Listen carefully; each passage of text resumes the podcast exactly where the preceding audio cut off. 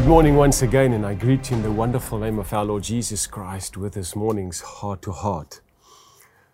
Now, I think probably one of the hardest things that people struggle with is to ask for help. And I think it's easy sometimes to give help or to offer help, but to actually go and ask for help. There's something about asking for help that we personalize so much many times people will feel embarrassed or ashamed because they need to ask for help. And it's a thing that I've constantly seen over the years. And God, in His Word, encourages us. In fact, He implores us to cry out to Him, to come to Him for help. And in the book of Esther, we come across the same situation. But here, Esther did go and ask for help, and we see the powerful outcome of a person who asked for help and the rest of a nation was so stirred when she asked for help that they joined together with her in this particular situation. And before I get there, I, I want to share a particular instance. And you know, I- interesting over the years, even in home cells, I came across this that the moment a person goes through a hard time or difficulty, one would think the obvious reaction would be that that person in the home cell will reach out to their cells and their cell members and ask them to intercede for them and pray for them. But I've seen so many times over the years when a person goes through hard times, they withdraw. They suddenly don't come to the home cell, they, they, they, they retract themselves. And it's the worst thing that you can do.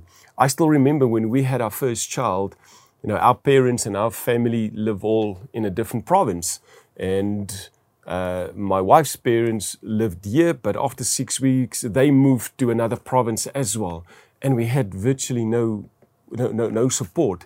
And the thing that came to mind, I, I asked this question God, how are we going to be fine here? Because we've got no support structure. And immediately the Lord stilled and quieted my discomfort and anxiety inside by saying this I will send you help. You will have friends who will become support structure.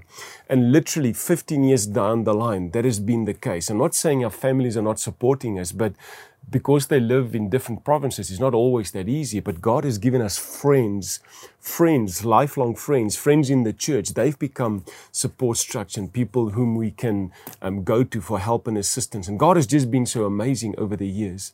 And I want to read to you this because God will provide a support structure for you. He will be the one who is the support and he will send people in the world to help us also. Esther said this in Esther 4 verse 16.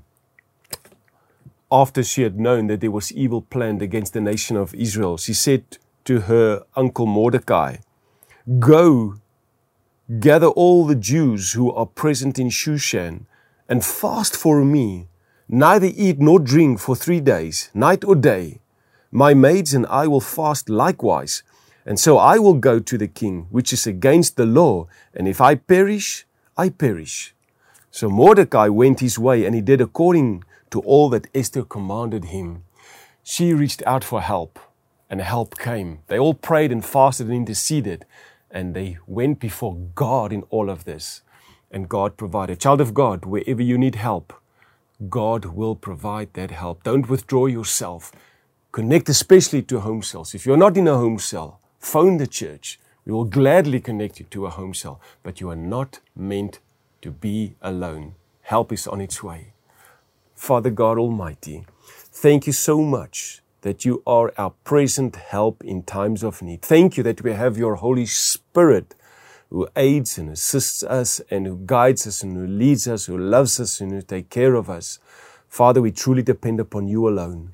May those who are in desperate need for help cry out to you and then send the help, we pray in Jesus' name. Amen. Have a wonderful day. Did you enjoy that? We would like to connect with you and share much more with you. Just click on the link below and follow there, and it'll open up a whole world, a whole new experience of great things of God just to bless you. We love you.